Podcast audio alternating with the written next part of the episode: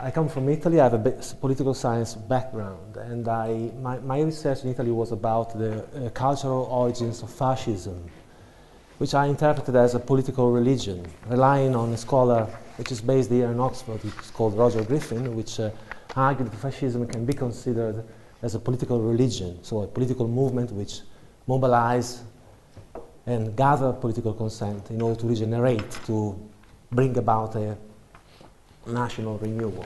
Came to U- UK, uh, did my master in international relations, and I clicked immediately on US Christian Zionism, uh, which was qu- quite important in the last past 10, uh, 8 years of the past administration. So uh, it's a, a theopolitical movement. So uh, I think we have here um, the, other, the other side of the same coin. We have a religious movement made of 40 million believers, which aims to become political, to have a, heavy involvement in politics, and is uh, quite unprecedented and quite un- unsuspected because you don't expect Christians to be Zionists to support the state of Israel. So a very narrow definition, thank you, of, uh, of uh, Christian Zionism can be an outpouring of uh, evangelical conservative culture embedded uh, uh, geographically in a Bible Belt which interprets and sees the modern state of Israel as a biblical fulfillment, and in light of that, grants Israel financial, political, and religious support. But you can't really understand Christian Zionism unless you take into account, very, I will do very briefly, uh, the theological framework in, in, which is embedded is a premillennial dispensationalism, which was conceived, as far as I know, by John Nelson Darby, who was a Scottish clergyman who just migrated in the US at uh, the beginning of the last century. And his teachings were systematized and popularized by the Scofield, Scofield Reference Bible, which is, uh, uh, which the first copy was published in 1909, still in publishing. And uh, they are sold millions of copies. And the fact is, the very relevant fact is that it's taken to be, an interpretation of the Bible is taken to be the Bible itself by Christian Zionist believers offers a sort of um, the main issues is that the history of salvation, the Christian history of salvation, is divided and periodized, periodized in seven dispensations. And we are at the end of the sixth dispensation, approaching the end of time. And at the end of time, according to Darby, a series, a set of prophetic fulfillment have to take place in order to trigger a second coming of Jesus Christ. To cut, to cut a long story short, all the exiled Jews must be restored in the Holy Land. The modern state of Israel, which is identified with the ancient state of Israel, must have a firm possession of all the Holy Land. And when we talk about Eretz Israel, what we have in mind is this configuration, which is uh, in Genesis uh, 15th, 1821. And uh, And there, there are a series of steps, prophetic steps, which have to be fulfilled in order to trigger a second coming. And uh, I just underlined the Battle of Armageddon, which is one of, of, uh, of the main argument of a whole apocalyptic narrative, in which uh, I mean, you have an end-time confrontation between the forces of good and the forces of evil. And this has an incredible impact.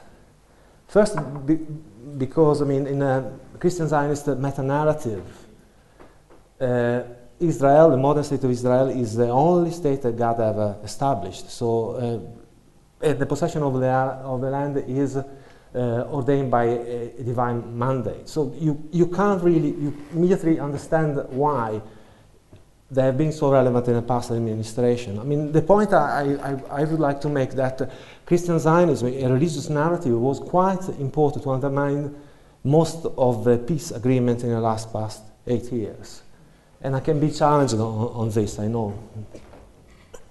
So, the Armageddon theology, this I've already anticipated, that the apocalyptic syndrome, in my own opinion, was first defined, as far as I know, by Mircea Eliade. He said that uh, the first characteristic is that all the world must turn evil. So the evil must prevail in the world before the final regeneration. So there's a sort of consequentialist framework in which the end, the, the, the end is justified by the means. And in premillennial dispensationalism, which is quite different from postmillennialism, the end is supposed to, to, to take place by a violent confrontation. So we have violence justified in order to have salvation, to have to biblical, fulfillment, and then we have uh, a sort of scapegoat mechanism, I, I suppose. I, I, quite rely on the teachings and the writings of René Girard, which uh, some of you might, might know, that order is to be established by a final purging of somebody who is identified as an ultimate embodiment of evil.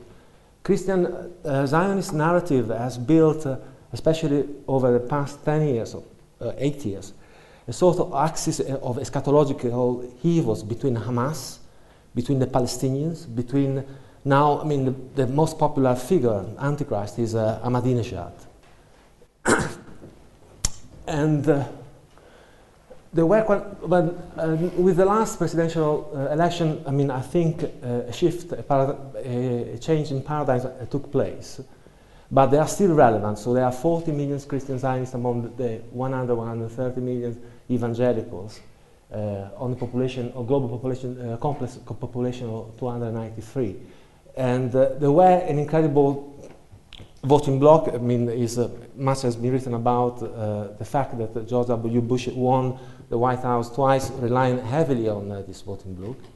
They have an incredible grassroots organizational power and lobbying power.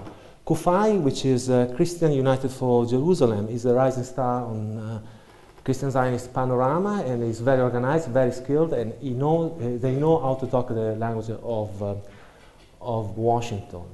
And I think that uh, the first two, the, the intermediate uh, predicament I wrote here, uh, maybe, I mean, the, the power might, might be declining in the next years, but they will remain there, I suppose, and will exert whatever they can in order to undermine, I mean, any peace effort in the Middle East.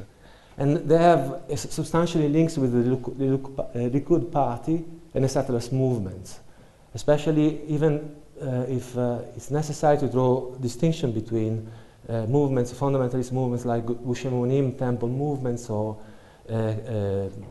Hilltop Youth, I think that they are going in the same direction because they perceive their presence in the Middle East, in, in the West Bank practically, as a sort of defilement.